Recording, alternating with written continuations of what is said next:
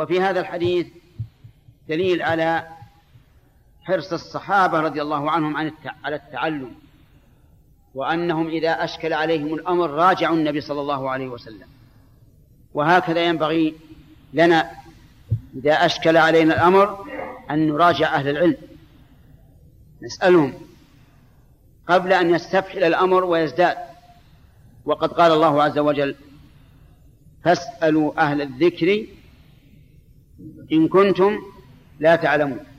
فأمر الله تعالى بسؤال أهل العلم إذا لم يكن عندنا علم.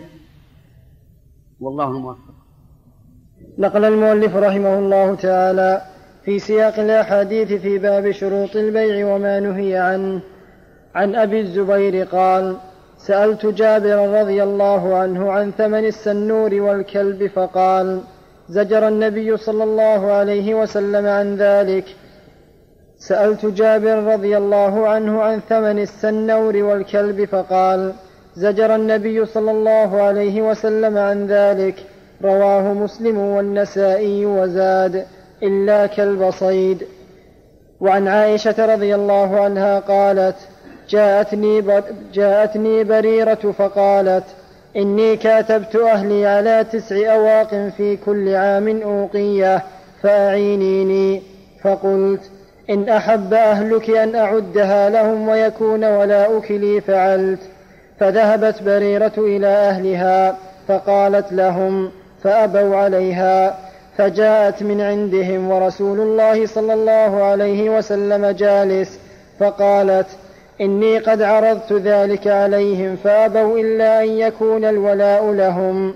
فسمع النبي صلى الله عليه وسلم فأخبرت عائشة النبي صلى الله عليه وسلم فقال خذيها واشترطي لهم الولاء فإنما الولاء لمن آتق. ففعلت عائشة رضي الله عنها. ثم قام رسول الله صلى الله عليه وسلم في الناس فحمد الله وأثنى عليه ثم قال أما بعد فما بال رجال يشترطون شروطا ليست في كتاب الله تعالى. ما كان من شرط ليس في كتاب الله فهو باطل وإن كان مائه شرط قضاء الله أحق وشرط الله أوثق وإنما الولاء لمن اعتق متفق عليه واللفظ للبخاري. وعند مسلم قال اشتريها واعتقيها واشترطي لهم الولاء. بسم الله الرحمن الرحيم. هذان الحديثان ذكرهما الحافظ ابن حجر في كتابه بلوغ المرام في باب شروط في كتاب البيع شروطه وما نهي عنه. الأول حديث جابر أن النبي صلى الله عليه وسلم زجر عن ثمن الكلب والسنور. السنور هو القط البس فلا يجوز بيعه حتى وإن كان فيها فائدة لأن بعض القطط ينتفع بها. تقتل الحشرات وتصيد الفأر وما أشبه ذلك من المنافع فلا يجوز بيعها. بل يقال للإنسان إن كنت محتاجا إليها فأبقها عندك وإلا فدعها وأما أخذ العوض عنها فهو حرام. كذلك أيضا الكلب لا يجوز بيعه حتى وإن كان معلما وإن كان كلب صيد وأما رواية النساء إلا كلب صيد فشاذة لا تصح عن النبي صلى الله عليه وعلى آله وسلم. وعلى هذا فالكلاب بيعها حرام. حتى وإن كان كلب صيد متعلم يصيد فإنه لا يجوز بيعه. وكذلك لو كان كلب حرث أو ماشية فإنه لا يجوز بيعه. فإن قال قائل إنه محتاج إلى الكلب ولم يجد أحدا يعطيه كلبا مجانا إلا بعوض. ففي هذه الحال له أن يبذل العوض العوض ويكون الإثم على من باعه. وأما حديث بريرة فقصتها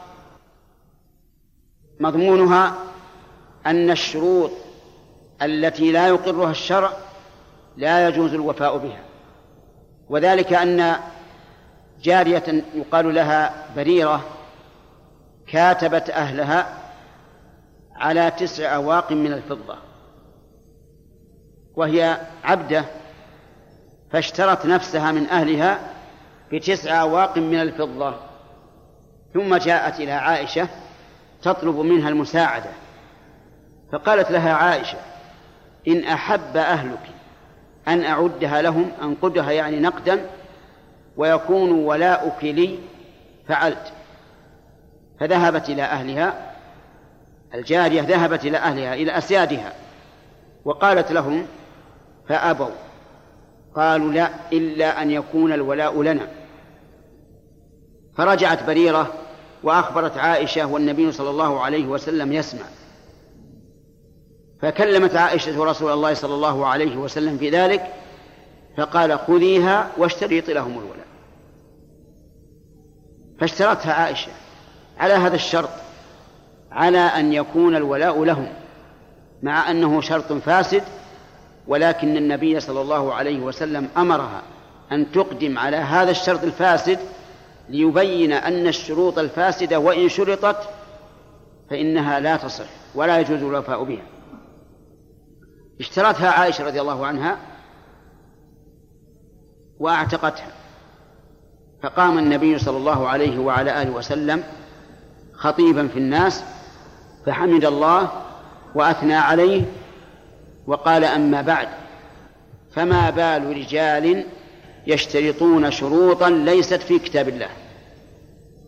يعني ليس في كتاب الله يحلها ما كان من شرط ليس في كتاب الله فهو باطل وإن كان مئة شرط. يعني وإن شرط مئة مرة وأكد مئة مرة فإنه باطل. ثم قال عليه الصلاة والسلام قضاء الله أحق. يعني أحق بالاتباع والامتثال. وشرط الله أوثق وأقوى من كل شرط. وإنما الولاء لمن أعتق. فأبطل النبي صلى الله عليه وسلم هذا الشرط بعد أن شرطه أهل بريرة. ففي هذا دليل على أن الولاء لمن أعتق. وعلى أن اشتراط الولاء لغير المعتق لا يصح. وعلى أن الشروط الفاسدة ملغاة. ولو أكد مشترطوها ذلك. وعلى أنه ينبغي للعالم ومن لهم كلمة في البلد أن ينبه على مثل هذه الأمور إذا وقعت حتى يسلم من كتمان العلم. والظاهر والله أعلم أن النبي صلى الله عليه وعلى آله وسلم قد أبلغهم من قبل أن الولاء لمن أعتق. لكنهم تجرؤوا على ذلك لأن لأن الرسول عليه الصلاة والسلام لا يمكن أن يأمر عائشة بشيء فيه خديعة لهم. لكن كأنهم الله أعلم قد علموا فتجرؤوا. فلذلك أبطل النبي صلى الله عليه وسلم شرطهم. والله الموفق نقل المؤلف رحمه الله تعالى في سياق الأحاديث في باب شروط البيع وما نهي عنه. عن ابن عمر رضي الله عنهما قال نهى عمر عن بيع أمهات الأولاد فقال لا تباع ولا توهب ولا تورث يستمتع بها ما بدا له فإذا مات فهي حرة. رواه مالك والبيهقي وقال رفعه بعض الرواة فوهم. وعن جابر رضي الله عنه قال كنا نبيع سرارينا أمهات الأولاد والنبي صلى الله عليه وسلم حي لا يرى بذلك بأسا. رواه النسائي وابن ماجة والدار قطني وصححه ابن حبان. وعن جابر بن عبد الله قال نهى رسول الله صلى الله عليه وسلم عن بيع فضل الماء. رواه مسلم. وزاد في رواية وعن بيع ضراب الجمل. وعن ابن عمر رضي الله عنهما قال نهى رسول الله صلى الله عليه وسلم عن عسب الفحل رواه البخاري. وعنه أن رسول الله صلى الله عليه وسلم نهى عن بيع حبل الحبلة وكان بيعا وكان بيعا يبتاعه أهل الجاهلية. كان الرجل يبتاع الجزور الجزور إلى أن تنتج الناقة. ثم تنتج ثم تنتج التي في بطنها. متفق عليه. واللفظ للبخاري. هذه أحاديث في بيان شيء من البيوع المنهية عنها. منها ما في حديث جابر أن النبي صلى الله عليه وسلم نهى عن بيع فضل الماء وعن ضراب الفحل يعني عسبه فضل الماء يعني إذا كان الإنسان عنده بئر. يسقي منها زرعه وكان الماء أكثر مما يحتاج. وجاء إنسان ليأخذ من هذا الماء فإنه لا يحل لصاحب البئر أن يقول له لا تأخذ إلا بقيمة لأن هذا الماء يشترك فيه الناس. هو من هو من أمر الله عز وجل.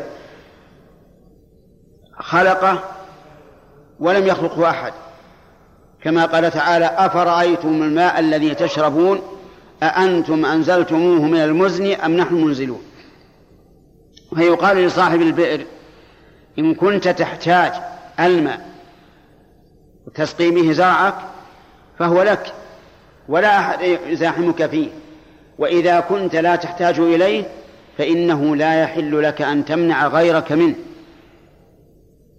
وأما إذا حاز الماء وجعله في توانك أو ما أشبه أو أحواض هو الذي ملأها فإنه ملكه له أن لا يبيعه إلا بقيمة لأنه حازه ومثل ذلك في التحريم إذا كان الإنسان عنده أرض مطمئنة طامنة تأتيها السيول وتنقع فيها وهو يسقي زرعه منها وحصل فيها فضل فإنه لا يحل له أن يقول للناس لا أحد يأخذ منه إلا بقيمة لأن هذا الماء من عند الله عز وجل ولم يحزه الإنسان هو في أرض الله والناس شركاء في ثلاث الماء والكلأ والنار كذلك عسب الفحل إنسان عنده جمل ينزو على الإبل على النوق فتلد. فلا يحل له أن يقول لا أنزي فحلي على ناقتك إلا بأجرة. لأنها حرام عليه. من الذي خلق ماء الفحل؟ الله عز وجل. فلا يحل لك أن تبيع شيئا لم تكتسبه أنت بيدك. نعم لو فرض أنه لو أنزى الفحل على الأنثى لفسدت طباعه وصار يطلب الإناث وقل انتفاع صاحبه به فله أن يمنع ذلك. وأما إذا لم يكن عليه ضرر فإنه لا يحل له أن يمنع ضراب الفحل سواء كان جملا مع إبل أو كان ثورا مع بقر أو تيسا مع معز أو خروفا مع ضأن كل هذا لا يجوز منعه إلا إذا كان على صاحبه ضرر. أما حديث ابن عمر ففيه أن النبي صلى الله عليه وسلم نهى عن بيع حبل الحبلة وهو بيع مجهول. يبيعون الناقة الحامل إلى أن تنتج يعني إلى أن تضع حملها وهذا مجهول. لأنه لا يدرى متى تضع الحمل. والمجهول غرر. وقد نهى النبي صلى الله عليه وسلم عن بيع الغرر. ولا فرق بين أن يقول أبيعها عليك إلى أن تنتج الناقة ثم تنتج التي في بطنها أو يقول بعتها عليك الآن والثمن مؤجل إلى أن تنتج الناقة فيكون التأجيل هنا بالثمن. فكل ذلك لا يجوز لأنه مجهول. والبيوع المجهولة تؤدي إلى التنازع والتخاصم في المستقبل. لأنه يبقى إشكال بين البائع والمشتري. هذا يقول المدة طويلة وهذا يقول قصيرة وهذا يقول ما علمت إن إن الحمل يتأخر وهذا يقول ما علمت أنه يتقدم. لذلك نهى عنه النبي صلى الله عليه وعلى آله وسلم. فدل هذا على قاعدة مفيدة وهي أن كل بيع مجهول فإنه حرام. منهي عنه. ومن ذلك أن يبيع الحمل في بطن الأنثى. إنسان عنده شاة حامل وقال له شخص بع علي ما في بطنها فهذا حرام. لأنه إذا باعه ما في بطنها فإما أن تلد أو لا تلد. وإما أن تلد واحد أو اثنين. وإما أن تلد ذكور أو إناث كل هذا جهل. فكل ما أدى إلى الجهالة في المبيع أو في الثمن فإنه حرام. نقل المؤلف رحمه الله تعالى في سياق الأحاديث في باب شروط البيع وما نهي عنه. عن ابن عمر رضي الله عنهما أن رسول الله صلى الله عليه وسلم نهى عن بيع الولاء وعن هبته متفق عليه.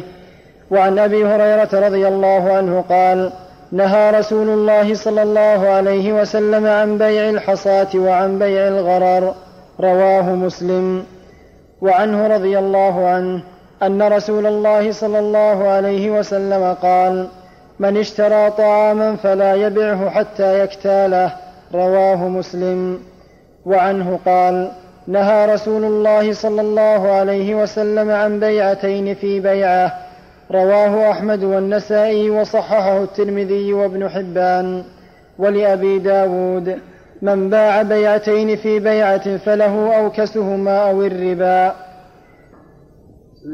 من هذه أحاديث فيما نهي عن بيعه. منها حديث ابن عمر رضي الله عنهما أن النبي صلى الله عليه وسلم نهى عن بيع الولاء وهبته. وسبق هذا في حديث عائشة رضي الله عنها في قصة بريرة أن الولاء لمن أعتق ولا يجوز أن يبيع الولاء ولا أن يهبه. وأما حديث أبي هريرة بل أحاديث أبي هريرة ففيها مسائل. أولا أن الرسول عليه الصلاة والسلام نهى عن بيع الحصاة. وبيع الحصاة بيع كانوا يبتاعونه في الجاهلية.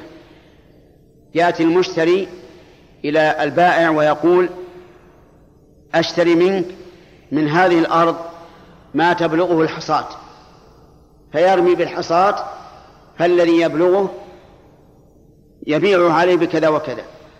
هذا لا يجوز لأنه قد يرمي فتقع الحصاة بعيدا وقد يرمي فتقع الحصاة قريبا قد يعتريها رياح تصدها وقد يكون الرجل ليس نشيطا وما أشبه ذلك. نوع آخر من بيع الحصاة أن البائع يقول للمشتري احذف الحصاة على هذه السلع. سلع متنوعة. فيقول احذف الحصاة وأي سلعة تقع عليها هذه الحصاة فهي عليك بكذا وكذا. هذا أيضا لا يجوز. لأنه لا يدرى لأنه لا يدرى هل تقع الحصاة على شيء غالي أو رخيص أو متوسط أو معيب أو سليم. فنهي عن ذلك. كذلك أيضا نهى عن بيع الغرر يعني الجهالة وهذا يشمل كل ما فيه غرر من ثمن أو مبيع.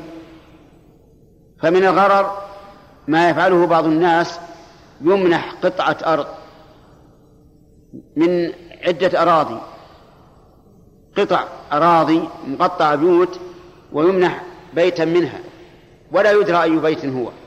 هل هو على الشارع العام أو شارع فرعي؟ وهل هو واسع أو غير واسع؟ فيقول بعتك ما منحته ما منحته من هذه الأراضي وهو لا يدري ما هو فهو حرام لأنه مجهول. كذلك أيضا من المجهول أن يكون بيده أوراق نقدية فيقول اشتريت منك هذا الشيء بما في يدي من الأوراق. وهو لا يدري ما عددها. فهذا أيضا غرر فلا يجوز. فكل بيع فيه جهالة فإنه حرام ولا يجوز لأنه غرر. والغرر محرم لأن لأنه إذا غلب الإنسان في هذه الصفقة ندم وحاول أن يبطلها أو صار يكره البائع إن كان هو الذي غبنه. أو أو البائع يكره المشتري إذا كان هو الذي غبنه فتحصل العداوة والبغضة بين المسلمين في هذه الصفقات.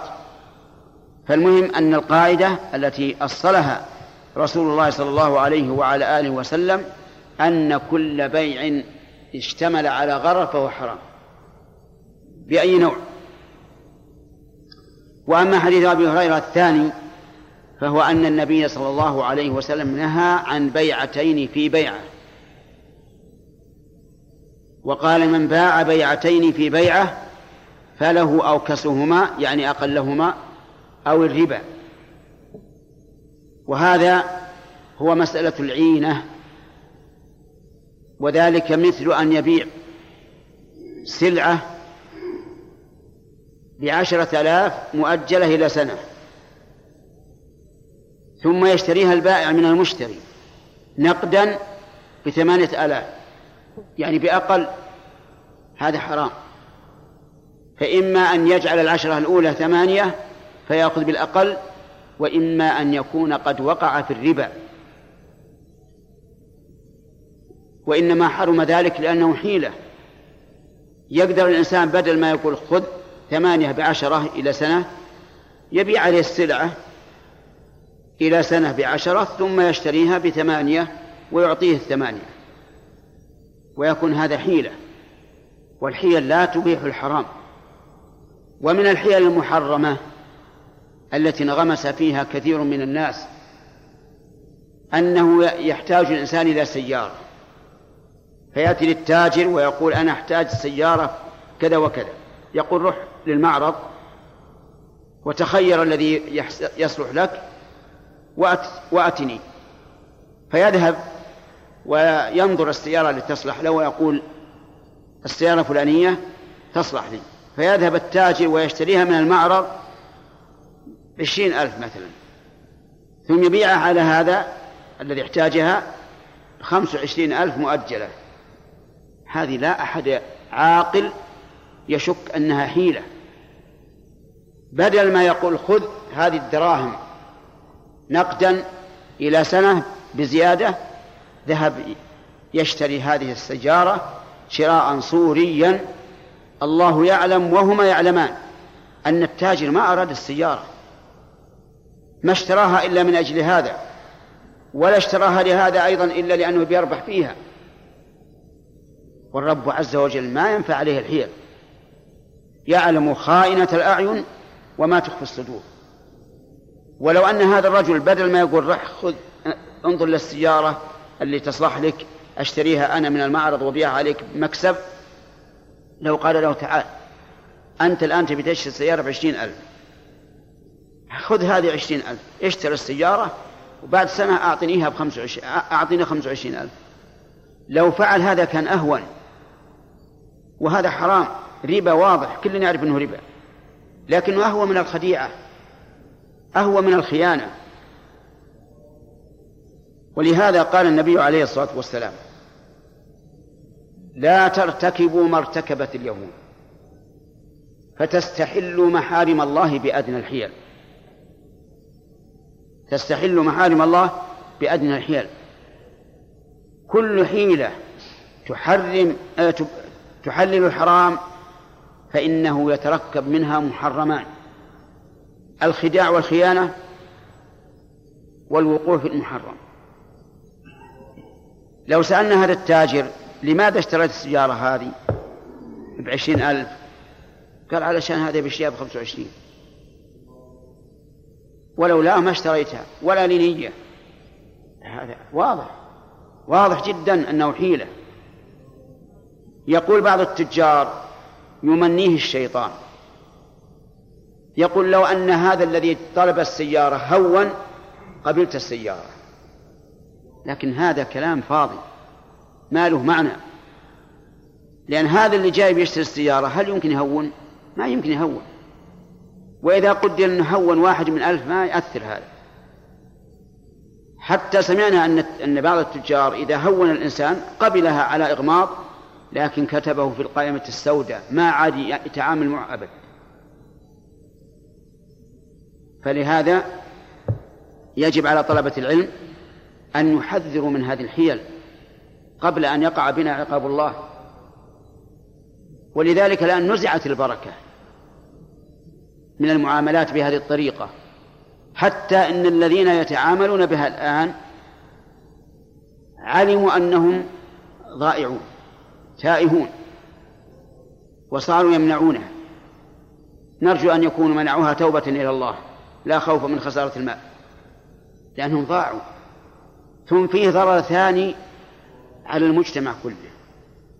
لأن الإنسان يسهل عليه أنه يأخذ بهذه الطريقة الخداعية فتجد شبابا ما عندهم دخل ولا عندهم شيء يجعلون على ظهورهم مثل هذه الديون العظيمة التي قد يوفونها وقد لا يوفونها. فيحصل خلل. في الاقتصاد العام يبقى نصف الشعب مدين. مستقبل مظلم خطير. فنسأل الله أن يهدينا جميعا لما فيه الخير والصلاح. المهم أن البيعتين في بيعة هي مسألة العينة أن يبيع الإنسان الشيء إلى أجل بثمن ثم يرجع ويشتريه نقدا بثمن أقل.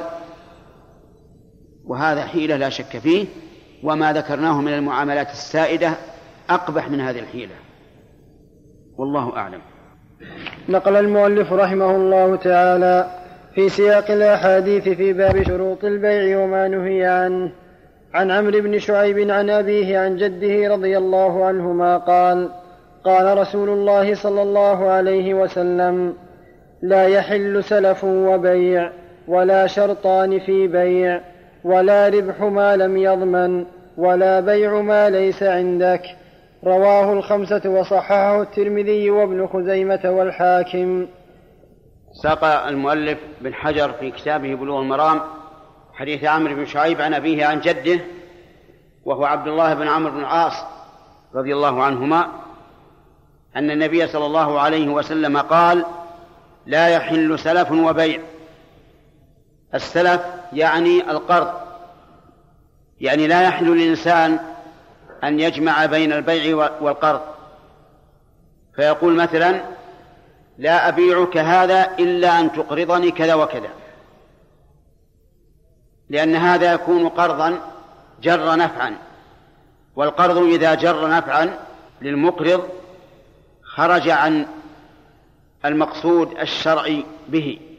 لأن المقصود الشرعي بالقرض الإرفاق. للمقترض والإحسان إليه فإذا جعل معه معاوضة أو نفع خرج عن موضوعه الأصلي فصار حراما. ومن ذلك أيضا إذا قال أنا أقرضك على أن تعطيني سيارتك أسافر عليها إلى مكة مثلا فهذا حرام لأنه قرض جر نفعا. أو يقول أنا أقرضك يعني أسلفك على أن أسكن في بيتك لمدة شهر. هذا أيضا محرم. أو يقول أنا أسلفك على أن أنزل عندك ضيفا كلما أتيت إلى هذا البلد. فالمهم أن كل قرض جر منفعة فإنه ربا. ولهذا قال النبي صلى الله عليه وسلم لا يحل سلف ولا بيع.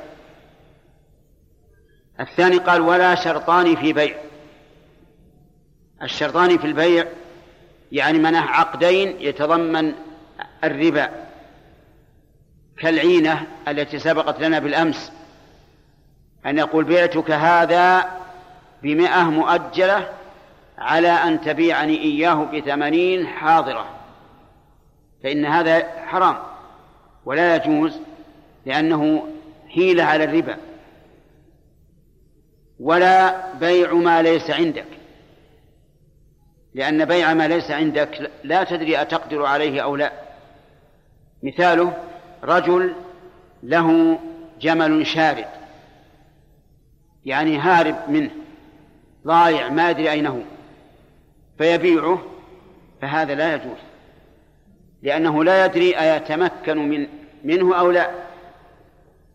ومن ذلك أيضا من بيع ما ليس عنده أن يبيع سلعة عند غيره. يأتي مثلا الزبون إلى إلى صاحب الدكان ويبيع عليه السلعة وهي عند تجار آخرين ثم يذهب بعد ما يبيع عليه ويشتريها. فهذا حرام ولا يجوز لأنه ربما يبيعه عليه على أنه قادر على أن يشتريه ثم يعجز أو يبيع عليه بثمن على أن هذا هو ثمنه فإذا بالأسعار قد ارتفعت فيذهب ليشتريه ويعطيه الذي باع عليه فإذا القيمة قد زادت فيندم. فالمهم أن كل شيء ليس عندك إما لأنك قادر غير قادر عليه أو لأنه في ملك غيرك أو ما أشبه ذلك فإنه لا يجوز بيعه حتى يتمكن منه. ولا ربح ما لم يضمن يعني ربح ما ليس في ضمانك لا يجوز. وله عدة صور. منها أن الإنسان يبيع شيئا قبل أن يقبضه بربح يعني يشتري من إنسان شيئا ويكون في ضمان البائع لم يدخل في ضمان المشتري. ثم يبيعه فهذا لا يجوز. لأنه لم يدخل في ضمانك حتى تربح فيه. والغنم بالغرم فإذا كان ضمانه على غيرك فلا يجوز أن تربح فيه. ومن من ذلك أيضا إذا كان في زمن الخيار. يعني باع الإنسان شيئا بخيار شرط له الخيار ثلاثة أيام أو ما أشبه ذلك فلا يجوز أن يبيعه. لأنه ليس في ضمانه إذ أنه في ضمان المشتري. فكل شيء لا يدخل في ضمانك فإنه لا يجوز لك أن تربح فيه.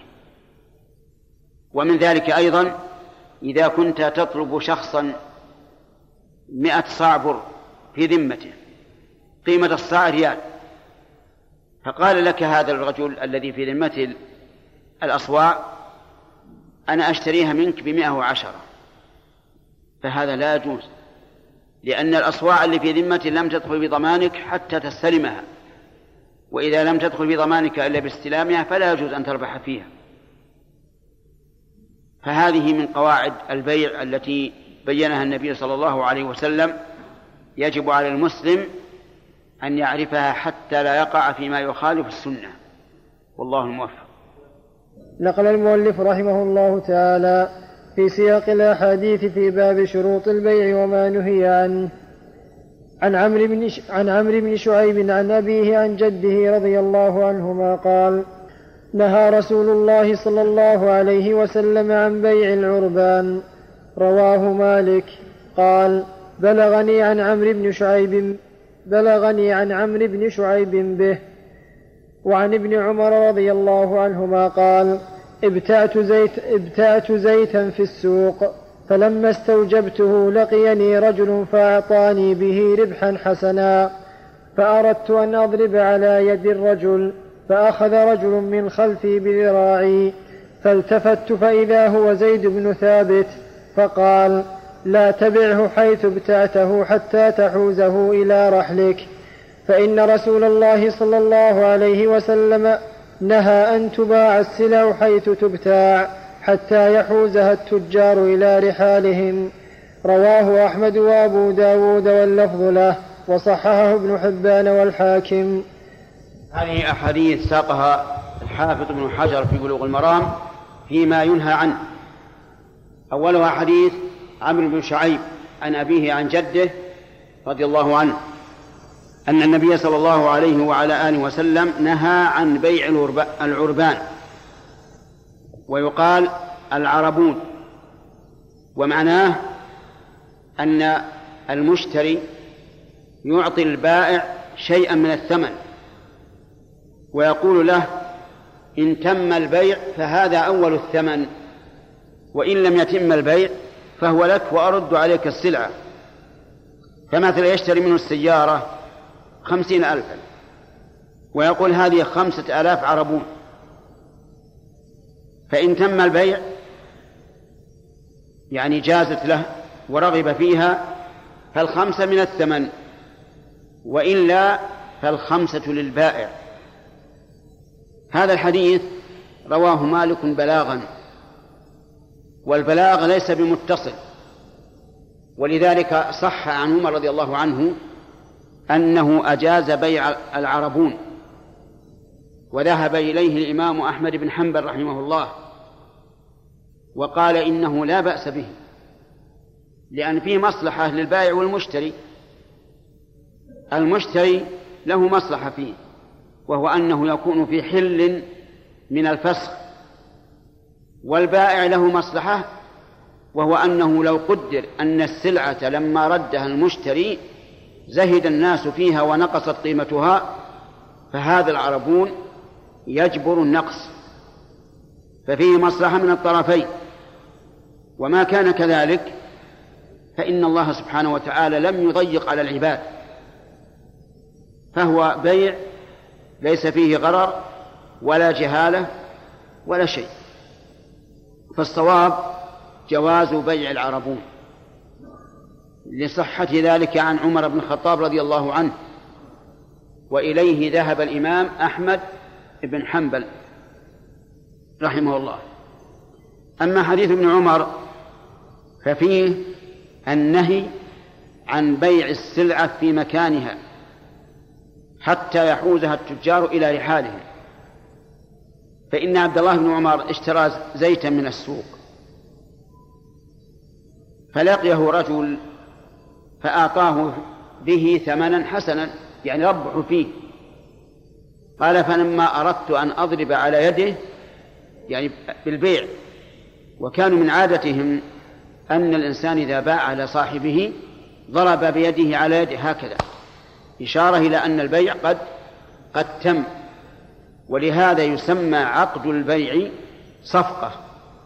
يسمى صفقة لأن البائع والمشتري كل منهما يسبق بيد الآخر.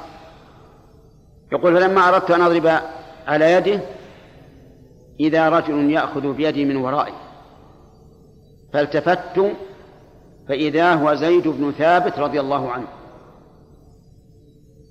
فأخبره أي زيد أن النبي صلى الله عليه وسلم نهى أن تباع السلع حيث تبتاع حتى يحوزها التجار إلى رحالهم. وعلى هذا فإذا اشتريت شيئا وإن كان البائع سلم لك كل شيء لكنه في مكان البائع لا تبعه أخرجه من مكان البائع. إلى بيتك إلى حوشك إلى سوقك. المهم أن لا تبيعه في مكان شرائه لأن النبي صلى الله عليه وعلى آله وسلم نهى عن ذلك. قال العلماء والحكمة من هذا أن الغالب أن الإنسان لا يبيع إلا بربح. فإذا باعه بربح وهو, وهو في مكان البائع صار في نفس البائع شيء. كيف يربح مالي وهو ما بعد نقله؟ فيحصل عنده الندم وربما يحاول أن يبطل البيع. فمن ثم نهى النبي صلى الله عليه وعلى آله وسلم أن تباع السلع حيث تبتاع حتى يحوزها التجار إلى رحاله وبه نعرف أن كثيرا من الناس اليوم لجهلهم أو عنادهم قد ارتكبوا خطأ فتجد الإنسان يشتري السيارة من المعرض ثم يبيعه قبل أن يقبضها وقبل أن يحوزها إلى رحله لكن هذا إما إنه جاهل فيعلم أو معاند فينصح ويوعظ ويقال اتق الله فإن البيع الذي ينهى عنه الرسول عليه الصلاة والسلام لا خير فيه ولا بركة فيه. والإنسان ما خلق في هذه الدنيا ليجمع المال إنما خلق لشيء واحد. وما هو ما هو لعبادة الله. قال الله تعالى وما خلقت الجن والإنس إلا يعبدون. ومن عبادة الله امتثال أمره في البيع والشراء والإجارة والرهن وغير ذلك. لا تظن أن العبادة هي الصلاة والزكاة والصيام والحج والتوحيد والرسالة لا. العبادة كل ما أمر الله به ورسوله فهو عبادة حتى في المعاملات. وكل ما نهى الله عنه ورسوله فتركه عبادة. فنحن مخلوقون لعبادة الله. إذا قال الله هذا حلال قلنا على العين والرأس. إذا قال هذا حرام قلنا على العين والرأس. نتجنبه. واعلم أن الأصل في المعاملات أن الأصل فيها الحل والإباحة. فأي إنسان يقول لك هذا البيع حرام قل هات الدليل. لكن إذا جاء الدليل فليس لنا بد من امتثاله. إن كان أمرا فعلناه وإن كان نهيا اجتنبناه. نسأل الله تعالى أن يهدينا وإياكم صراطا مستقيم إنه على كل شيء قدير. نقل المؤلف رحمه الله تعالى في سياق الأحاديث في باب شروط البيع وما نهي عنه. عن ابن عمر رضي الله عنهما قال قلت يا رسول الله إني أبيع الإبل بالبقيع فأبيع بالدنانير وآخذ الدراهم. وأبيع بالدراهم وآخذ الدنانير. آخذ هذا من هذه وأعطي هذه من هذا. فقال رسول الله صلى الله عليه وسلم لا بأس أن تأخذها بسعر يومها ما لم يتفر ما لم تتفرقا وبينكما شيء. رواه الخمسة وصححه الحاكم. هذا الحديث في بيان بيع ما في الذمة. حديث عبد الله بن عمر رضي الله عنهما أنه كان يبيع الإبل بالبقيع يعني بناحية البقيع ليس في المقبرة بل بناحية البقيع. يبيعها بالدراهم فيأخذ عنها الدنانير. الدراهم فضة والدنانير ذهب. ويبيعها بالدنانير فيأخذ الدراهم. فسأل النبي صلى الله عليه وعلى آله وسلم عن ذلك فقال لا بأس أن تأخذها بسعر يومها ما لم تتفرقا وبينكما شيء. فاشترط النبي صلى الله عليه وسلم في جواز المعاوضة شرطين الأول أن يأخذها بسعر يومها والثاني أن لا يتفرقا وبينهما شيء. مثال ذلك بعت على شخص سيارة خمسين ألف ريال سعودي. ثم أخذت عن الريال السعودي دولارات. لا بأس. لكن بشرط أن تأخذها بسعر يومها. في حال الوفاء. وفي وقت الوفاء. وأن لا تتفرق وبينكما شيء. فإذا قال الذي اشتراها خمسين ألف ريال سعودي أنا أعوضك عنها دولارات. قلنا لا بأس.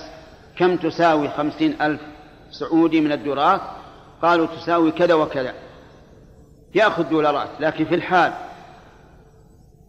قبل التفرق وذلك لأن بيع الدراهم بالدنانير أو النقد بالنقد الآخر لا بد فيه من التقابض قبل التفرق وأما كونها بسعر يومها فلئلا يربح فيما لم يضمن. يعني مثلا لو قال أنا أعطيك إياها آخذ دولارات لكن في أقل من سعرها العادي علشان ياخذ دولارات أكثر فإنه لا يجوز لأنه لو فعل لربح فيما لم يضمن أي فيما لا يدخل في ضمانه وهذا لا يجوز.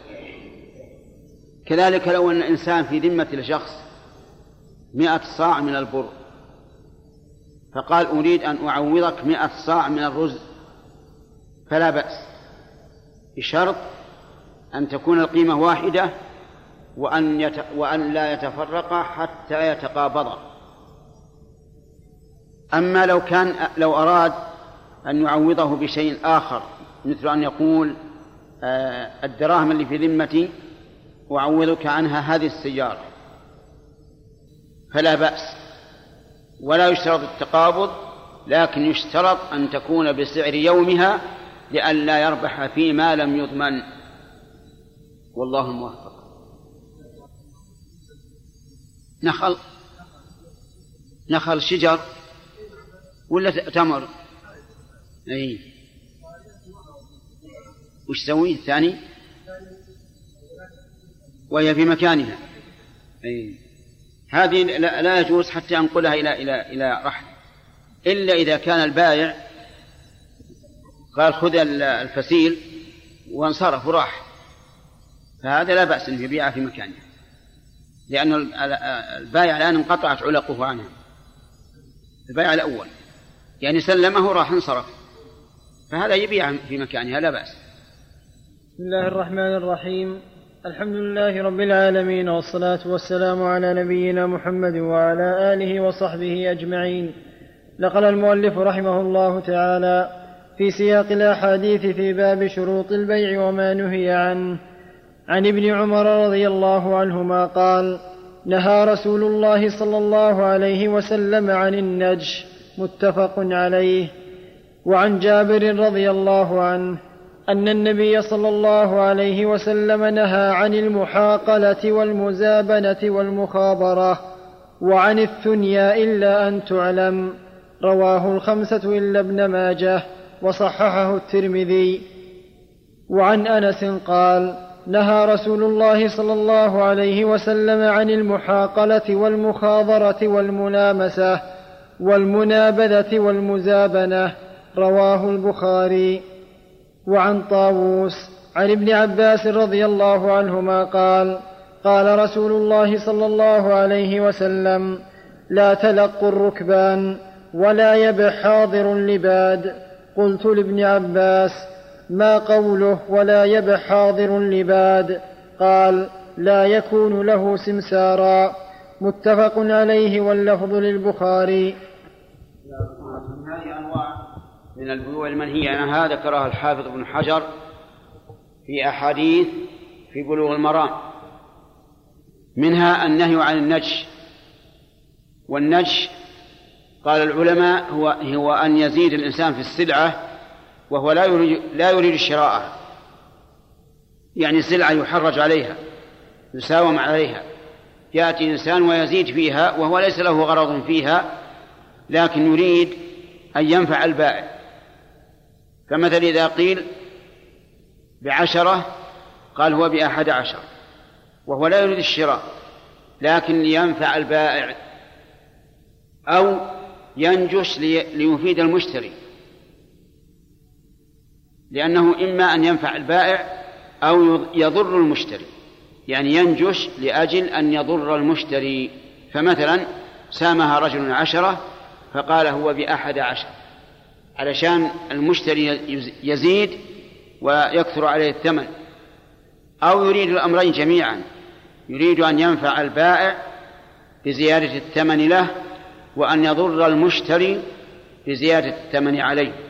وهذا لا شك أنه من العدوان ولهذا نهى عنه النبي صلى الله عليه وعلى آله وسلم. أما إذا كان الإنسان يزيد في السلعة لأنها رخيصة في نظره فلما ارتفع السعر تركها. فهذا لا حرج عليه فيه لأنه إنما زاد لغرض وليس قصده بذلك الإضرار بالمشتري ولا نفع ولا ولا نفع البائع. هذا هو النجش. حرمه النبي عليه الصلاة والسلام بل نهى عنه الرسول صلى الله عليه وسلم لما فيه من العدوان على على أخيه. كذلك أيضا في حديث جابر وأنس وغيرهم وغيرهما ذكر أشياء. منها المحاقلة. والمحاقلة هي أن يبيع أن يبيع الحب في سنبله بالحب بالبر السابق. كرجل عنده مثلا مئة صاع من البر. أتى إلى صاحب الحقل يعني صاحب الزرع وقال هذه مئة صاع بر بهذا بهذه المنطقة من من الزرع فهذا لا يجوز. وذلك لأنه لا يجوز بيع الزرع البر بالبر إلا سواء بسواء. فإذا لم يبيعها سواء بسواء فهو حرام. ومعلوم أنه لا يمكن معرفة التساوي بين هذا الحب المقدر بالأصواع المعينة وبين الحب في السنبل. فلذلك نهى عنه النبي صلى الله عليه وسلم. كذلك أيضا نهى عن بيع المزابنة. المزابنة أن يشتري الرطب بالتمر. إنسان عنده تمر وذهب إلى صاحب البستان وقال له أريد أن أشتري منك ثمرة هذه النخلة بهذا التمر. فهذا أيضا لا يجوز. لأن بيع التمر بالتمر لا بد أن يكون سواء. ولا مساواة بين الرطب والتمر لأنه لا يعلم مكيل هذا ولا مكيل التمر وإن كان قد يعلم لكن لا يعلم مكيل الرطب. فلذلك نهى عنه النبي صلى الله عليه وسلم. كذلك نهى عن بيع الملامسة والمنابذة. الملامسة أن يبيعه باللمس يقول أي ثوب تلمسه؟ أي إناء تلمسه؟ أي قلم تلمسه؟ أي ساعة تلمسها؟ فهي عليك بكذا وكذا. هذا لا يجوز لأنه ربما يلبس شيء يلمس شيئا غاليا أو رخيصا فهو جهالة وغرر والغرر منهي عنه. والمنابذة أيضا أن يقول أتنابذ أنا وياك؟ السلعة فأي شيء تنبذه فهو عليك بكذا وكذا. فهذا أيضا حرام لأنه جهالة وغرر. قال وعن الثنيا إلا أن تعلم. يعني الاستثناء في المبيع إذا كان مجهولا فإنه لا يجوز حتى يعلم. فمثل لو قال أنا أبيع عليك سيارتي هذه هذه بعشرة آلاف ريال بشرط أن أستعملها متى شئت. هذا لا يجوز لأنها غير معلومة. أما إذا قال بشرط أن أستعملها عشرة أيام أو شهرا أو شهرا أو ما أشبه ذلك فإنه لا بأس به لأنه معلوم. وإنما نهى, نهى النبي صلى الله عليه وسلم عن هذه الأشياء لأنها توجب النزاع والخصام والعداوة والبغضاء. والدين الإسلامي يحارب هذا أشد المحاربة لأنه يطلب من أبنائه أبناء الذين هم المسلمون أن يكونوا على قلب واحد على المحبة والاتفاق والائتلاف والوئام والبعد عن التفرق. والله موفق. نقل المؤلف رحمه الله تعالى في سياق الأحاديث في باب شروط البيع وما نهي عنه. عن طاووس عن ابن عباس رضي الله عنهما قال قال رسول الله صلى الله عليه وسلم لا تلقوا الركبان لا تلقوا الركبان ولا يبع حاضر لباد قلت لابن عباس ما قوله ولا يبع حاضر لباد قال لا يكون له سمسارا. متفق عليه واللفظ للبخاري. وعن أبي هريرة رضي الله عنه قال قال رسول الله صلى الله عليه وسلم لا تلقوا الجلب فمن تلقي فاشتري منه فإذا أتى سيده السوق فهو بالخيار. رواه مسلم. قال رسول الله صلى الله عليه وسلم لا لا تلقوا الجلب فمن تلقى فاشتري فمن, فمن تلقى فاشترى منه فإذا أتى سيده السوق فهو بالخيار. رواه مسلم. وعنه رضي الله عنه قال نهى رسول الله صلى الله عليه وسلم أن يبيع حاضر لباد. ولا تناجشوا ولا يبيع الرجل على بيع أخيه ولا يخطب على خطبة أخيه ولا تسأل المرأة طلاق أختها لت... لتكفأ ما في إنائها. متفق عليه. ولمسلم. لا يسم المسلم على سوم أخيه لا يسم المسلم على سوم المسلم. وعن أبي أيوب من هذه الأحاديث فيما ينهى عنه من البيوع. منها تلقي الركبان. تلقي الركبان كان الناس فيما سبق يجلبون إلى البلاد على إبلهم. السمن والأقط ويجلبون كذلك المواشي من إبل وغنم وربما بقر. فكان الناس يخرجون إليهم خارج البلد يتلقونهم فيشترون منهم. فيحصل بذلك مفسدتان المفسدة الأولى أن هؤلاء الذين يخرجون إلى عن البلد لتلقي الركبان يشترون من الركبان بأقل من سعر بأقل من سعر البلد. لأن الركبان لا يدرون عن الأسعار ثم إذا كانوا يدرون فالركبان عادة يبيعون بالنقد. من أجل أن يأخذوا القيمة ويرجعوا إلى أهلهم. فلذلك نهى النبي صلى الله عليه وسلم عن هذا. أما المفسدة الثانية فلأنهم يقطعون رزق أهل البلد الذين يصل إليهم الركبان إلى أسواقهم فيشترون منهم بالسعر الأرخص. ولهذا قال النبي صلى الله عليه وعلى آله وسلم دعوا الناس يرزق الله بعضهم من بعض. الجالب يرتزق والمجلوب إليه يرتزق. كذلك أيضا مما ينهى عنه أن لا يبيع حاضر لبادي. يعني ما يبيع راعي صاحب البلد الساكن في البلد للجالب إلى البلد. لأنه يضيق على الناس أيضا. مثل أن يأتي الجالب إلى السوق ويأتي بعض الناس يقول خل أنا أبيع لك. أنت لا تعرف الأسعار. أنا أبيع لك فيقطع أرزاق الناس. فلهذا نهى النبي صلى الله عليه وسلم عنه. ومن ذلك أيضا النج والنج هو أن يزيد في السلعة ما لا أن يزيد في السلعة وهو لا يريد شراءها وإنما يريد نفع البائع أو الإضرار بالمشتري. ومن ذلك أيضا من البيوع المنهي عنها أن يبيع الرجل على بيع أخيه.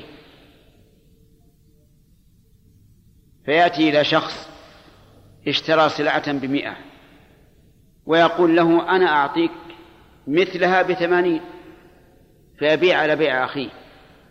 أو يقول أنا أنا أعطيك أحسن منها بمئة فيبيع على بيع أخيه. ومثل ذلك الشراء على شراء أخيه أيضا فإنه لا يجوز. مثل أن يقول لمن باع سلعة بمئة أنا أعطيك مئة وعشرين. أو, أو ما أشبه ذلك من مما يحصل به إفساد البيع الأول ليشتري من الثاني. كذلك نهى النبي صلى الله عليه وسلم أن يسوم الرجل على سوم أخيه. وهذا في غير المزايدة وفي غير ما يعرضه صاحب السلعة.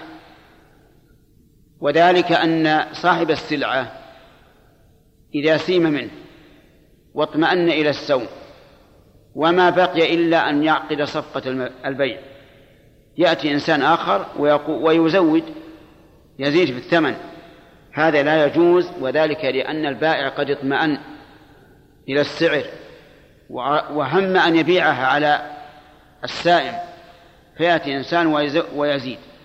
أما إذا كانت السلعة في السوق كل واحد يزيد على الثاني ما, ليس فيه بأس. وكذلك لو كان صاحب السلعة هو الذي يعرضها. فيأتي إليك ويقول هذه السلعة سامها فلان بكذا وكذا هل لك نظر؟ هذا لا بأس به. لكن إذا ركن البائع إلى السائم ولم يبقى إلا صفقة البيع فإنه لا يجوز للإنسان أن يسوم على سومه يعني أن يزيد في الثمن. والله موفق الحمد لله رب العالمين والصلاة والسلام على نبينا محمد وعلى آله وصحبه أجمعين. نقل المؤلف رحمه الله تعالى في سياق الأحاديث في باب شروط البيع وما نهي عنه. عن أبي هريرة رضي الله عنه قال نهى رسول الله صلى الله عليه وسلم أن يبيع حاضر لباد ولا تناجشوا ولا يبيع الرجل على بيع أخيه. ولا يخطب ولا يخطب على خطبة أخيه ولا تسأل المرأة طلاق أختها لتكفأ ما في إنائها. متفق عليه. ولمسلم لا يسم المسلم على سوم المسلم. سبق لنا الكلام على ما, ما يتعلق بالبيع من هذا الحديث.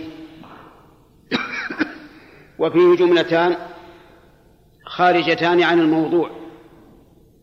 الأولى قوله صلوات الله وسلامه عليه ولا يخطب على خطبة أخيه. يعني أنك إذا سمعت أن شخصا خطب امرأة فإنه لا يحل لك أن تذهب إلى إلى أهلها وتخطبها منهم لأن هذا عدوان. إلا إذا رد إلا إذا ردوا الخطبة إلا إذا ردوا الخطبة. أو إذا أذن لك الخاطب أو ترك. يعني عرفت أنه تركها وخطب امرأة أخرى وتزوجها مثلا. فهذه ثلاثة أشياء. إذا رد إذا علمت أن أهل المرأة ردوا الخاطب. وإذا أذن لك الخاطب وإذا تركها وعرفت أنه عدل عنها وتزوج أخرى. فاخطبها من أهلها. وأما ما دام الأمر غير واضح فلا. وعلى هذا فإذا كنت لا تدري هل وافقوا أو لا فلا يحل فلا يحل لك أن تقدم. لأنه ربما يكون تكون هذه المدة يتشاورون فيها ويقبلون ويقبلون خطبته. أما الجملة الثانية فهو قوله صلى الله عليه وسلم لا تسأل المرأة طلاق أختها لتكفأ ما في صفح ما في صحفتها. يعني لا يحل للمرأة إذا كان لها ضرة أن تقول للزوج طلق فلانة لأن هذا عدوان عليها فإنها تقطع رزقها الذي الذي ينفقه زوجها عليها. وكذلك لو خطب إنسان امرأة.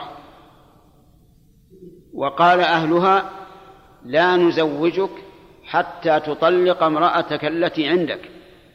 فهذا شرط محرم باطل. لا يجوز للزوج أن يقبله. ولو قبله لم يلزمه أن يوفي به لأنه عدوان. ولا يجوز التعاون على الإثم والعدوان. أما لو تزوج امرأة واشترطوا عليه أن لا يتزوج عليها وقبل فالشرط صحيح لا يتزوج عليها وإذا تزوج عليها فلها فلها الفسخ لها الفسخ إذا شاءت. يعني للزوجة الأولى أن تفسخ نكاحها من هذا الزوج لأنه خالف الشرط. ولكن لو قال الزوج الذي اشترط عليه في العقد ألا يتزوج لو قال أنا أريد أن أتزوج إن شاءت بقيت وإن شاءت لا تبقى لا يهمني. فهذا حرام عليه حتى تأذن له. لقول النبي صلى الله عليه وسلم إن أحق الشروط أن توفوا به ما استحللتم به الفروج. وحينئذ نقول له إما أن تطلق الأولى التي التي اشترطوا عليك ألا تزوج عليها وإذا طلقتها انفك النكاح وشروطه. وأما أن تبقيها وتزوج وتقول لا يهمني رضيت أم سخطت فهذا حرام. لأن الوفاء بالشروط واجب. فلو قال قائل كيف يصح أن تشترط المرأة عند العقد أن لا يتزوج الرجل, الرجل عليها ويصح ولو شرطت أن يطلق زوجته التي معه فإنه لا يصح. قلنا الفرق ظاهر لأن الأول لم تعتدي لم تعتدي على أحد. يعني إذا اشترطوا أن يتزوج لم يعتدوا على أحد. وإنما اشترطوا على الزوج أن يسقط حقا يملكه فأسقطه. وأما إذا كان معه امرأة وقالوا طلقها فقد اعتدوا عليها. فالفرق ظاهر. والخلاصة أنه يجب على المسلم أن يحترم حقوق إخوانه المسلمين في البيوع والأنكحة والاستحقاقات وغيرها حتى في الوظائف.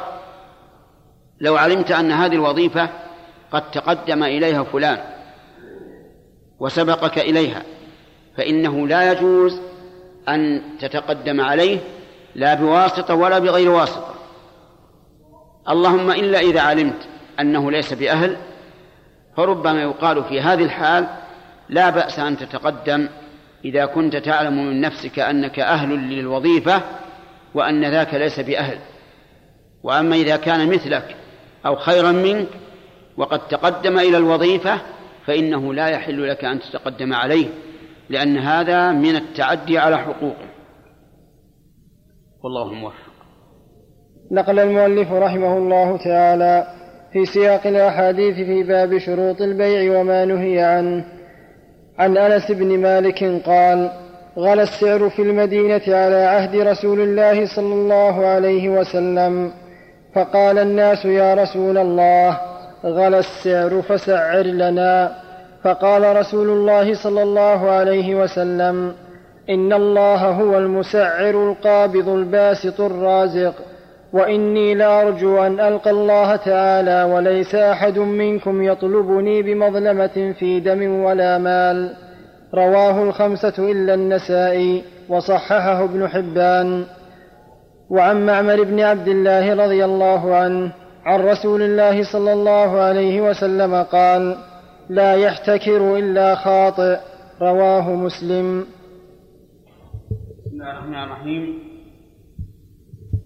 هذان حديثان يتعلقان في موضوع واحد وهو التسعير وعدم التسعير. التسعير معناه أن ولي الأمر يلزم الناس أن يبيعوا بسعر محدد يحدده لهم. وذلك أن الناس ربما يطمعون ويزيدون في الأثمان. وربما تنقص الأشياء وتغيب عن الأسواق.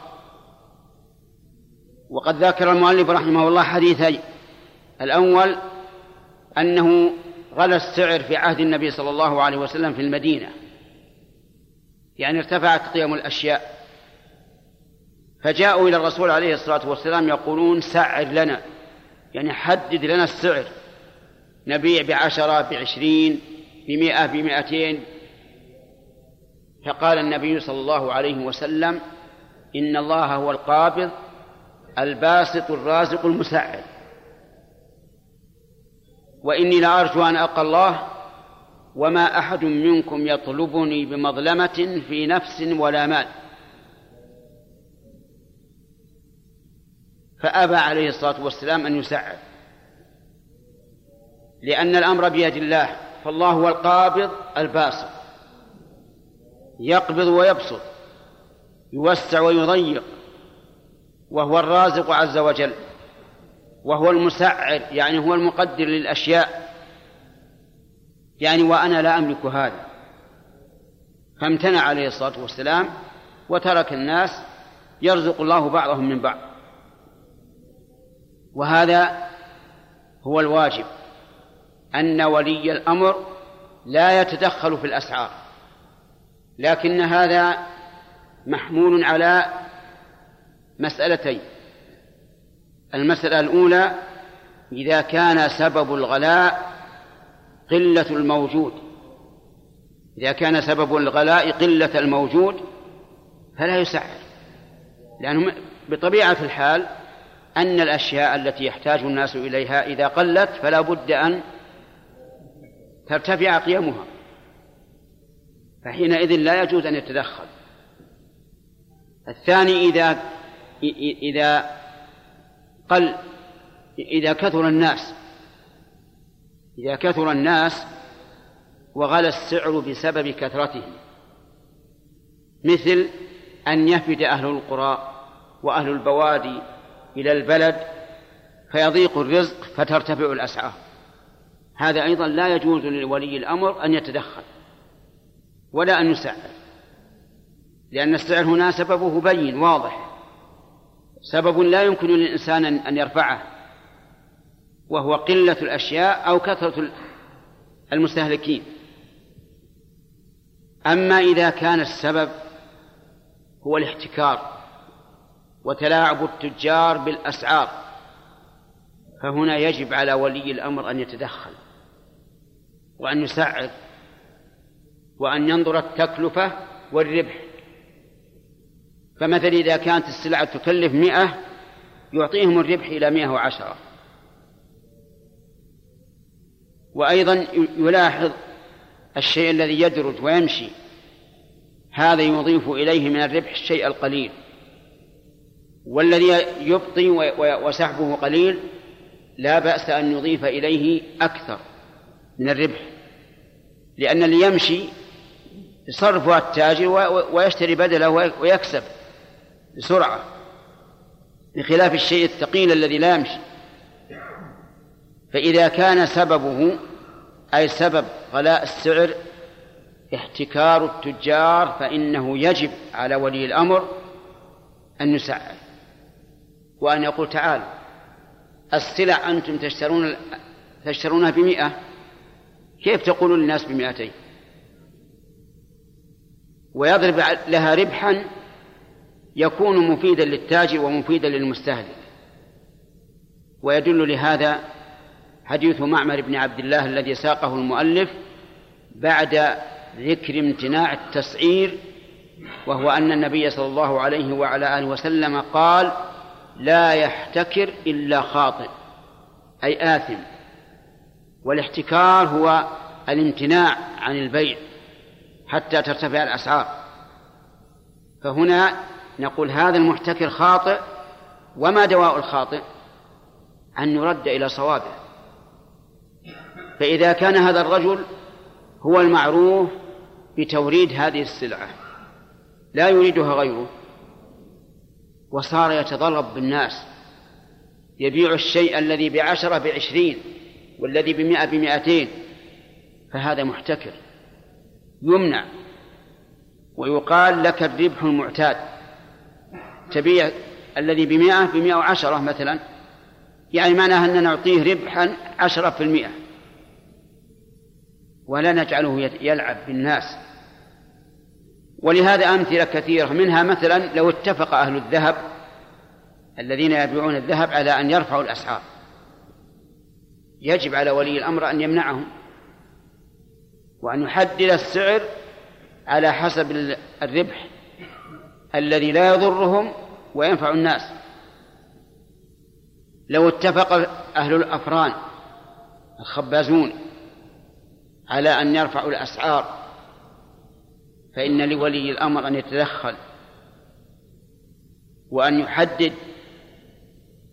لو اتفق أهل الخضرة الذين لا يعرف لا يعرف البيع عند غيرهم على أن يرفعوا الأسعار. فلولي الأمر أن يتدخل. ويقول مثل أنت تشتري السطل بعشرة كيف تقول بخمسين؟ هذا ما هو معقول.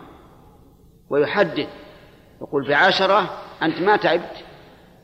أنت جالس في أمكنة معدة لأهل الخضر إذا اشتريته بعشرة فإننا نسمح لك أن تجعله باثني عشر. يعني عشرين في المئة. قد يقول مثلا إن هذا الذي أشتريه بالجملة يظهر فيه شيء ردي شيء خارب. نقول الحمد لله نحن ننظر ننظر ونقارن. فإذا كان الخراب يكون كثيرا فإننا نرفع الربح حتى نضمن أنه لن يخسر. وإذا استعمل ولاة الأمور مع الناس هذا العمل استقامت الأحوال. أما إذا ترك كل إنسان يلعب على ما يريد ويكسب ما يريد فإن الناس سيظلم بعضهم بعضا لأن بعض الناس أناني للغاية ليس له هم إلا نفسه ولا يهمه أحد. فالمهم أن المحتكر خاطئ والخاطئ يجب أن يرد إلى إلى الصواب يجب. وهذا له أنواع كثيرة كالصاغة وأصحاب الأفران والجزارين وأصحاب الخضر وغيرهم. إذا اتفقوا على أن يسعروا ويرفعوا الأسعار فيجب على ولي الأمر النظر في أحوالهم وأن يردهم إلى ما ليس عليهم فيه ضرر ولا على ولا على المستهلكين. والله موفق. نقل المؤلف رحمه الله تعالى في سياق الأحاديث في باب شروط البيع وما نهي عنه. عن أبي هريرة رضي الله عنه عن النبي صلى الله عليه وسلم أنه قال لا تصر الإبل والغنم فمن ابتاعها فهو بخير النظرين بعد أن يحلبها. إن شاء أمسكها وإن شاء ردها وصاعا من تمر متفق عليه ولمسلم فهو بالخيار ثلاثة أيام وفي وفي رواية له علقها البخاري ورد معها صاعا من طعام لا سمراء قال البخاري والتمر أكثر. بسم الله الرحمن الرحيم. هذا الحديث مما يتعلق فيما نهي عنه من البيوع. قال النبي صلى الله عليه وسلم لا تصر الإبل والغنم. التصرية يعني جمع اللبن في الضرع بحيث يربط الضرع حتى يتجمع فيه اللبن ثم يعرضها للبيع. فإذا رآها المشتري ظن أنها كثيرة اللبن فزاد في ثمنها. فنهى النبي صلى الله عليه وعلى آله وسلم عن ذلك لما فيه من التدليس وإظهار الشيء بمظهر أحسن مما هو عليه. ومثل ذلك كل ما كان تدليسا. فمنها إذا كان الإنسان عنده بيت قديم ثم ضربه بلياسة جديدة يحسبه المشتري, يحسبه المشتري جديدا وهو قديم. فهذا من جنس التصرية حرام ولا يحل. ومن ذلك إذا أصيبت السيارة بحادث فأصلح الحادث وضربها بويه ثم عرضها للبيع ولم يخبر المشتري. والمشتري يظن أنها سليمة لم يسبق عليها حادث فهذا أيضا لا يجوز. لابد أن يبين الأمر على ما هو عليه. ومن ذلك أن يكون عنده ثوب يريد أن يبيعه وهو قديم فيغسله وينظفه حتى يظنه المشتري حتى يظنه المشتري جديدا وهو ليس كذلك. ومن ذلك أن يكون عنده جارية أمة للبيع في رأسها شيء فيصبغه بالسواد ليظن المشتري أنها شابة. ومن ذلك أيضا أن يكون عنده أمة ليس لها أسنان فيضع عليها تركبة أسنان فيظن الظان أن أسنانها طبيعية. والأمثلة على ذلك كثيرة. وضابط هذا أن يظهر المبيع بصفة أحسن مما كان مما كان عليه عليها حتى يزيد بذلك الثمن. أما المصرات من الإبل والغنم فقد بين النبي صلى الله عليه وسلم حكمها بأن الإنسان إذا اشتراها وهي مصرات فله الخيار ثلاثة أيام. يحلبها ثلاثة أيام إن جازت له فهي له وإلا ردها على صاحبها الذي باعها ودلس فيها. يبيع يردها على صاحبها ويرد معها صاعا من تمر. صاعا من تمر بدلا عن اللبن الذي كان في ضرعها حين البيع. وليس بدلا عن اللبن الذي استخلف فيما بعد لأن اللبن الذي استخلف فيما بعد استخلف على ملك المشتري. لكن الذي على ملك البائع هو اللبن الذي كان في ضرعها عند البيع. ولما كانت الإحاطة به صعبة وتقديره صعبا قدر النبي صلى الله عليه وسلم عوضه بنفسه فقال رد صاعا من تمر وخص الصاع وخصه بصاع لأن غالبا أن اللبن الذي كان في الضرع حين البيع قيمته من الصاع إلى إلى إلى ما حوله وخص ذلك بالتمر لأن التمر أقرب ما يكون شبها باللبن فهو غذاء ولا يحتاج إلى طبخ وهو حلو واللبن كذلك غذاء لا يحتاج إلى طبخ وهو حلو. وبهذا عرفنا أن أن الصاع الذي جعله النبي صلى الله عليه وعلى آله وسلم عوضا عن اللبن الذي كان في المصرات حين العقد عليها أنه موافق للقياس وللعدل تماما. والخلاصة أنه لا يحل للإنسان أن يظهر المبيع بصفة طيبة وهو منها خلي. ومن ذلك أيضا قصة صاحب التمر. حيث مر النبي صلى الله عليه وسلم بصاحب تمر فأدخل النبي صلى الله عليه وسلم يده في التمر فرأى في أسفله بللا. فقال للرجل ما هذا؟ كيف تجعل الذي فيه البلل في الأسفل؟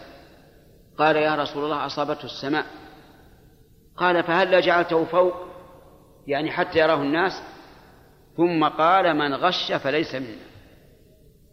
به أجمعين نقل المؤلف رحمه الله تعالى في سياق الأحاديث في باب شروط البيع وما نهي عنه.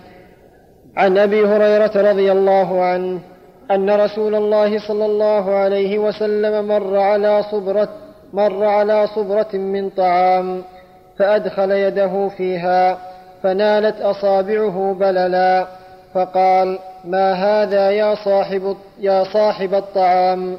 قال أصابته السماء يا رسول الله. قال أفلا جعلته فوق فوق الطعام كي يراه الناس؟ من غش فليس مني رواه مسلم. وعن عبد الله بن بريدة عن أبيه قال قال رسول الله صلى الله عليه وسلم من حبس العنب أيام القطاف حتى يبيعه ممن يتخذه خمرا فقد تقحم النار على بصيرة رواه الطبراني في الأوسط بإسناد حسن. وعن عائشة قالت قال رسول الله صلى الله عليه وسلم الخراج بالضمان. رواه الخمسة وضعفه البخاري وأبو داود وصححه الترمذي وابن خزيمة وابن الجارود وابن حبان والحاكم وابن القطان. هذه أحاديث في بيان ما نهي عنه من البيوع. وسبق شيء منها وذكر المؤلف حديث صاحب الصبرة والصبرة هي الكومة من الطعام. مر بها النبي صلى الله عليه وسلم فأدخل يده فيها فإذا هي مبلولة من الأسفل فقال النبي صلى الله عليه وسلم ما هذا؟ قال يا رسول الله أصابته السماء يعني المطر. فقال هلا هل جعلته فوق؟ كي يراه الناس من غش فليس منا.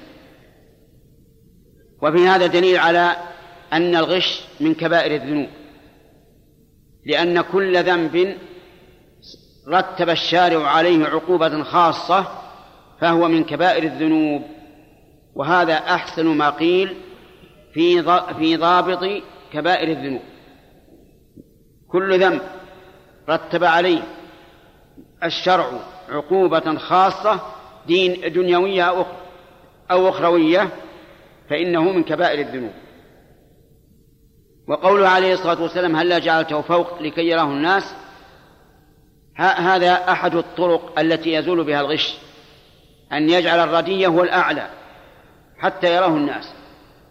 فإذا قال البائع إذا جعلت الردي هو الأعلى تنقص القيمة لأن الناس يعتبرون الأعلى.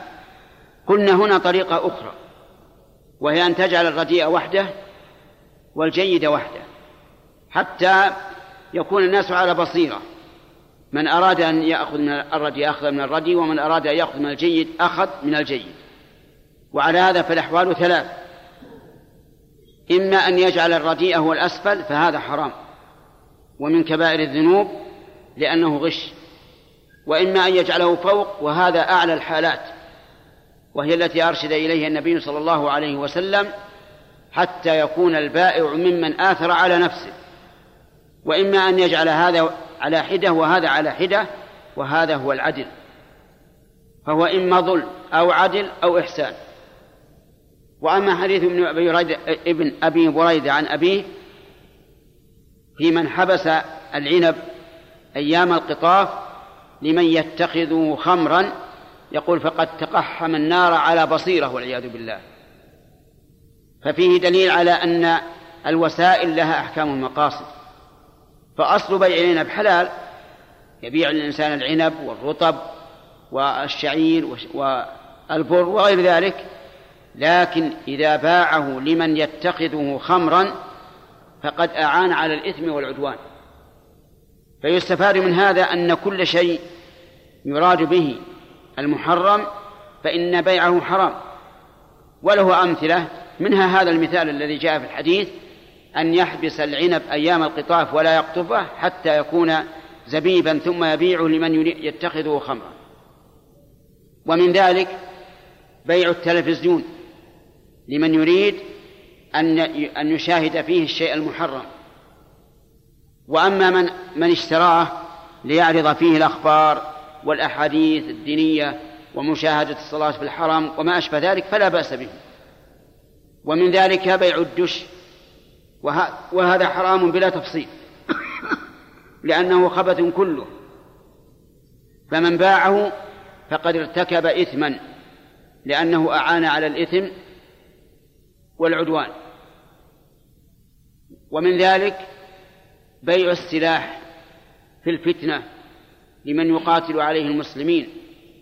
فإن ذلك محرم لأنه إعانة على الإثم والعدوان. ومن ذلك ما ذكره الفقهاء بيع البيض لمن يلعب فيه به القمار فإنه محرم. ومن ذلك أيضا بيع المسجلات لمن يسجل عليها الأغاني. فلو جاء إنسان يشتري منك مسجلا وأنت تعرف أنه لا يسجل إلا الأغاني فإن ذلك فإن بيعه حرام. كل من أراد أن يبيع على شخص وهو يعلم أنه يريد به الحرام فقد أعان على الإثم والعدوان وبيعه باطل فاسد. والله موفق. نقل المؤلف رحمه الله تعالى في سياق الأحاديث في باب شروط البيع وما نهي عنه. عن عروة البارقي رضي الله عنه أن النبي صلى الله عليه وسلم أعطاه دينارا ليشتري به ليشتري به أضحية أو شاة فاشترى به شاتين فباع إحداهما بدينار فأتاه بشاة ودينار فدعا له, فدعا له بالبركة في بيعه فكان لو اشترى ترابا لربح فيه رواه الخمسة إلا النسائي. وقد أخرجه البخاري في ضمن حديث ولم يسق لفظه وأورد الترمذي له شاهدا من حديث حكيم بن حزام.